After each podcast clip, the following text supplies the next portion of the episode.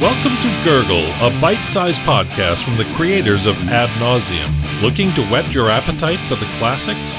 Gurgle will tickle your taste buds and leave you wanting more. And now, from the vomitorium, here are your hosts, Dr. David Noe and Dr. Jeff Winkle. All right, hey, we're gurgling. Yes. Yes, I'm. uh, We're back. I think. Are we back in the gurgle mode now? Uh, temporarily. Temporarily, Right, okay. but we got to keep this tight and to the point. we can't- Remember? that's right, I don't wanna get off uh, the The rails. announcer said it was bite sized. okay. All right. So we're talking about the the uh, palladium. The palladium. Yes. That's correct. So the palladium. I was reading. This came up in a in a book I was reading about Mm-hmm. uh, kind of the like the history of late antiquity, and it was. Uh, it's always kind of fascinating me. I love I love stories where. There's like an object that's prevalent in mythology, and then it Correct. kind of makes a transition to kind of a real world object, Yes. Mm-hmm. possibly. And so I love things that kind of bridge that, and so this falls in that category. The crystal skull, yes, the Easter Island effigies, Yes, so on and exact- so forth. Exactly right. So the pall- the palladium, Yes. um, for our listeners who might not be familiar, is refers to this wooden statue of Athena that uh, is in the citadel of Troy. Yes. And Odysseus and Diomedes stole it from the Yes. citadel during their midnight raid. Exactly right. There was this. There was a um, not prophecy isn't the right word, but there was an oracle that said that uh, Troy would uh, not fall as long as it had the palladium in their citadel. Right. Right. This was the totem. The totem, right? So, um, and so the scholars and, and others that have written about this kind of have, have speculated what was this? You know, was it a, a kind of an anthropomorphic statue of Right. Athena? Um, most think of it was more just kind of a crude uh, wooden effigy. Mm-hmm. Um, and and there's you see you see lots of this these kinds of things around the world, like like, uh, like a found object or like a, a meteorite or some sort Right. Mm-hmm. of or so some stone is consecrated and considered to be sacred, um, and then it maybe gets it finds its place into a kind of a, into a sacred space in a temple, Right. But over time, it becomes anthropomorphized into something uh, more kind of concretely humanoid. Yes. And it can even be sculpted and worked in that fashion so that it looks like such. Exactly. So the Greek word is a toxoanon, Yes. right? Toxoanon, an effigy, crude carving, something found in nature, fallen from heaven. Mm-hmm. Uh, we've seen one uh, something like this at Delphi, the Omphalos, The umpalos, yeah, right, right. uh, supposedly fallen from heaven, and then it has on it pomegranates and other carved sorts of surface features, Right, I the, guess uh, to make it look more appealing. I guess so. Yeah. There's you remember on the s- the the one they keep outside at Delphi is that is just the plain one, Right. And it looks like an acorn. I kind of pointed out Very much. Uh, the belly button of the world. That's correct. right. So in the place where I grew up, Mm-hmm. we're going to keep it tight and focused today. But in the place where I grew up, behind where I lived, there was a legend. I've never told you this. You'd like this. It has a certain flavor of liminality. I'm already interested. Yeah. There was a legend that an iron ore meteorite had fallen back there. Really? Yes, a large lump of iron. Did you go looking for it? Uh, no, because I didn't hear the legend until I was much older, and the place where it would probably have been had been buried. There had been what's called a, um, a fence row. You know, the, the agricultural land used to be divided up into lots of rows because the plots were small. Yeah. And that's where you would dump all the stones and the stumps and so forth.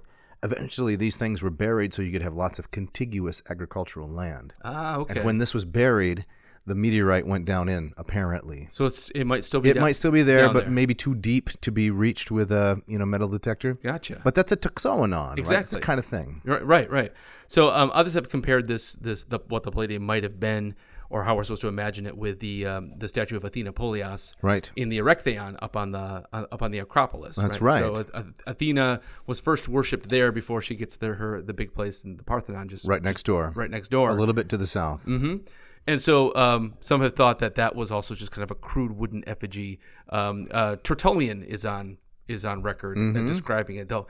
I mean, uh, Tertullian, North African, right? That's correct. Right. Uh, is there any record of him traveling to Athens? Or? No, but um, uh, he was a well-known lawyer. Some Uh, of his work survives in the Justinian Pandex, if I'm not mistaken. And his Okay. father was a well-known Roman, so either he or his father may have traveled, or it's just part of the lore. Right. So he, he makes a reference to this statue in his Apologeticus, um, where he describes it as just kind of a crude effigy without really, wi- without kind of uh, shape or form. Right. Uh, section 16, the notes here say. Yep. Right. That's right. We'll read a little bit of Latin. Yeah. Yeah. Yeah. Please read it for us. yeah. Pallas Attica, quaesina effigie rudi palo et informi ligno prostat. So what, what? Well, how would you render that? So we Yeah. have Palace. Um, Yeah, Athenian palace. Mm-hmm. Yeah, she stands there, right?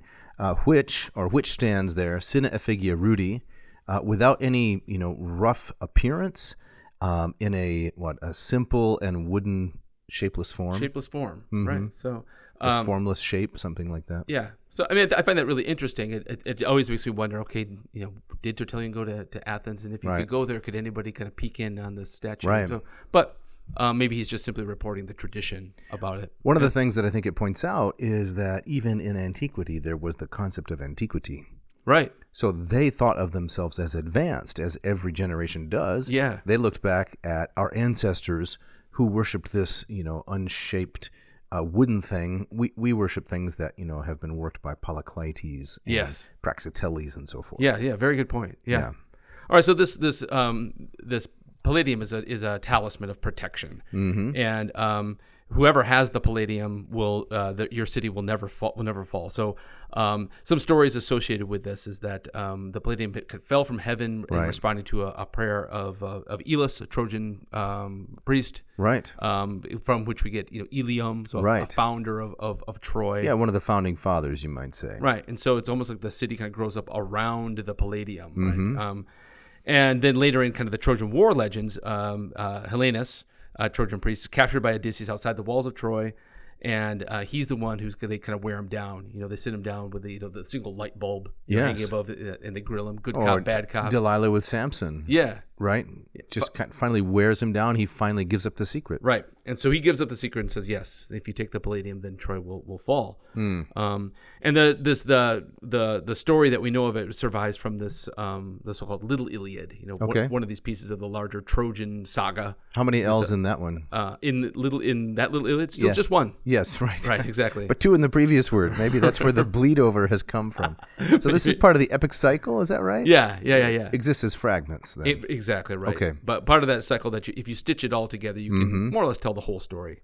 So uh, in that, Odysseus disguises himself as a beggar, um, and it's Helen who who tells him where exactly he needs to go. Treasonous, once again. Right. Yeah.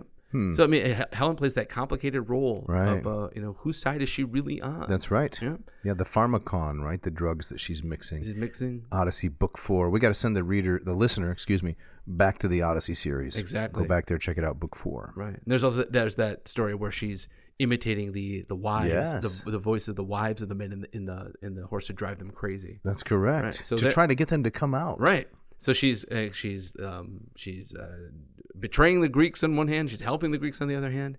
Mysterious. Mysterious. Yep. so Odysseus and Diomedes in their nighttime raid, Yes. not unlike the nighttime raid of Nisus and Euryalus in uh, Aeneid Book 9. Yes. Exactly. We're going to get to. Yep. They sneak into that citadel and uh, they steal the statue. Yep. And um, that's kind of the the first domino that uh, to to fall there. It's a favorite. Mm-hmm. For, um, for the destruction of the city, you're saying. that's what I'm saying. That, that's the f- the catalyst. Yes. Yep. And so it was a it was I was just doing some kind of clicking around in like Google Images. This this was a favorite scene of, of vase painters where it's usually Diomedes who's carrying it, Hmm. and then um, uh, uh, Odysseus is, is right, running alongside. Okay. Why why is that? I don't know. Is, I mean, Diomedes said to, it, usually the statue in these paintings is, is fairly formidable. It's very anthropomorphic. Right. He's ho- he's holding it up above his head. It's got to be anthropomorphized, otherwise nobody would know what it Except is. he's carrying what's he- what's he running with his log? Right. for, right. so I don't know. Maybe Diomedes the tr- he's physically stronger than Odysseus, but um, I, I have no idea. Hmm. But that's where kind of the story starts to shift into something Okay. kind of mythical, uh, quasi-historical, into something maybe uh, possibly you know actually historical. Yeah. So Jeff, since you're helming this particular episode Mm-hmm. of Gurgle, um, was there an actual Palladium? I think there was. Really? Or at least something that was later that that was maybe m- later made and then claimed to be. So this Uh, is history's mysteries. Right. E- Okay. e- exactly. So th- there were traditions that say, okay, what happened after Diomedes stole it? Right? Did he bring it back to his tent? Did Mm-hmm. he, did he uh, you know, set it up on his mantle and back home? Right. Um, So bust the myth myth for us. Do just some myth busting. here. well, I what's mean, going on? some traditions say that it- it made its way to Athens. Okay. Um, it, ma- it's made its way to Argos, which is make uh, make some sense. I mean, there are traditions that, um, let's say, in Aeschylus is Agamemnon, he's the king of Argos, not, Correct. Mm-hmm. Not Mycenae. Um, so it winds up in the power center. Others say it winds up in Sparta. Um, I mean, this could be used to kind of explain, like, you know, who's who's on the winning or the losing side of Oh, that, I see. that conflict, right? Um, and then, of course, as the power shifts, you know, further west, uh, the tradition says that the Palladium finally made its way to Rome. yeah. Um, and here, I think this is where I would say, okay, this enters into something um, fairly secure uh, in terms of historicity. Okay. And so um, in the Temple of Vesta, downtown Rome, you've seen it, right? Of course, that, sure. That, that kind of circular temple down That's there. right. Um, the sources say that the Romans kept there. That's where they kept the, you know, the, the, the eternal flame going. Yep. But they also kept the Palladium there as, as a way of kind of securing the protection of Rome for eternity. Hmm. And um, it's there is a story of that. There was a fire at the temple um, in uh, 214 BC Okay. and it kept the, the, the temple of Vesta catches on fire, and one uh, Lucius Caecilius Metellus Mm-hmm. is blinded as he rushes into the temple to rescue the Palladium. Huh. So, and that I mean, An act of self-sacrifice and heroism. Right. We've got to save the Palladium, or Rome herself falls. right? And so, I mean, the, the aspects of it that he's blinded in doing this. I mean, I, I guess it could have happened. This is the same individual who captured um, Hannibal's elephants. is it the same guy? Yeah, same general. Okay. Very famous family, the Metelli. Okay. All right. So, um, I oh. just, should tell you about it sometime. oh man, wow, man, we got to keep this short. All right, sorry. Right. So he Oh, he One re- bad pun's okay. Right. So, m- well, there might be some kind of mythic padding to the to the story. Okay. Um, that does seem it seems to rest upon the fact that that the assumption is, oh yeah, there was an object and it was rescued from the fire. Okay. So whether this had anything to do with an actual object at Troy, I would probably say probably not. Okay. But by this time, you know, this, an object had been created, fashioned to kind of link um, history, to link Roman accomplishment, to, to link Roman ambition with this, you know, this this Gr- this Greek mythic tradition that they so much wanted to be a part of. Taking on a life of its own. Yep. Okay.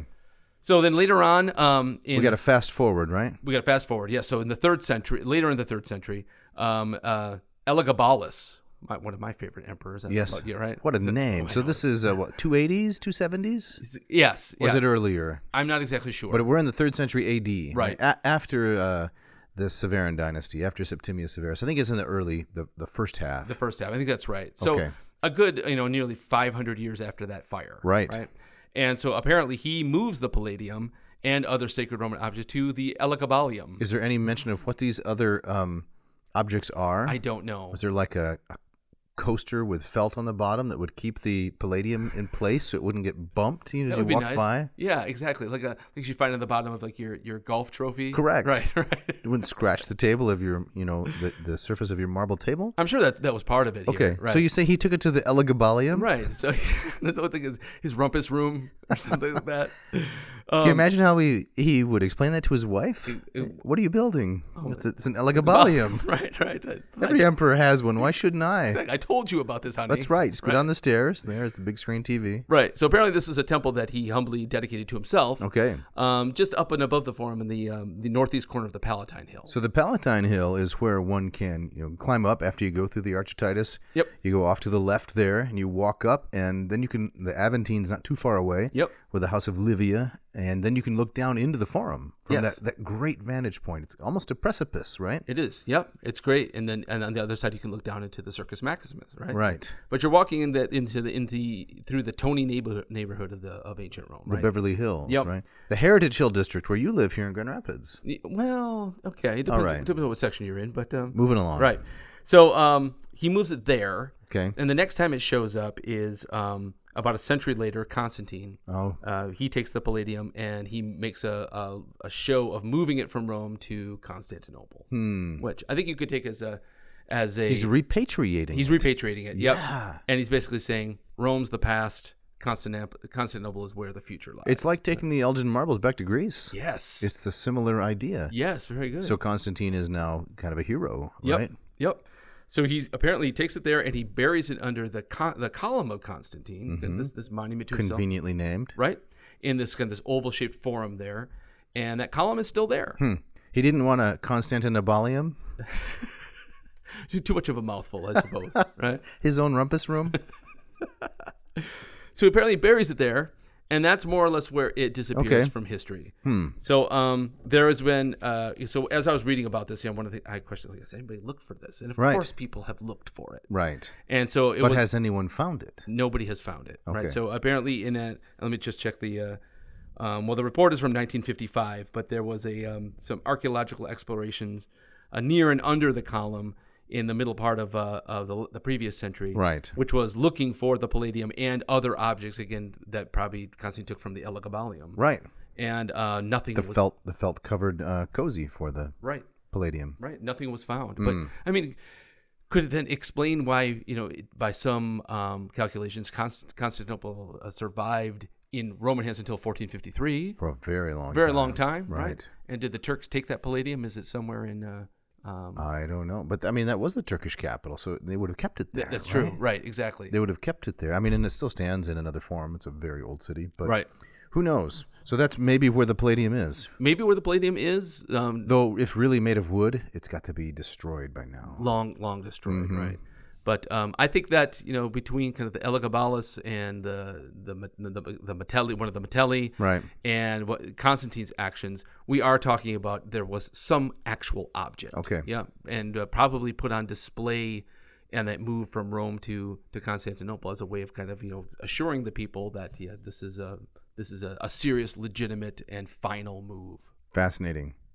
Well, that's a gurgle, Jeff. We have to wrap it up. We do, yeah. So um, we need to mention a couple things before we go. That's correct. Uh, tell us uh, quickly about the Moss method, Dave. Yeah, so you can study Greek online, mossmethod.com. Check out my program, takes you from neophyte to erudite. Yes. We want to say thank you to Hackett Publishing, who sponsors uh, all of our activities, hackettpublishing.com. And also Ratio Coffee, which you can uh, find at ratiocoffee.com. Yeah, listen to some other episodes to get the coupon code. Yes. And uh, tell us also about LLPSI. That's correct. If you want to study Orberg's Lingua Latina per se illustrata with me, go to latinperdiem.com slash LLPSI and check out this high-value expert program.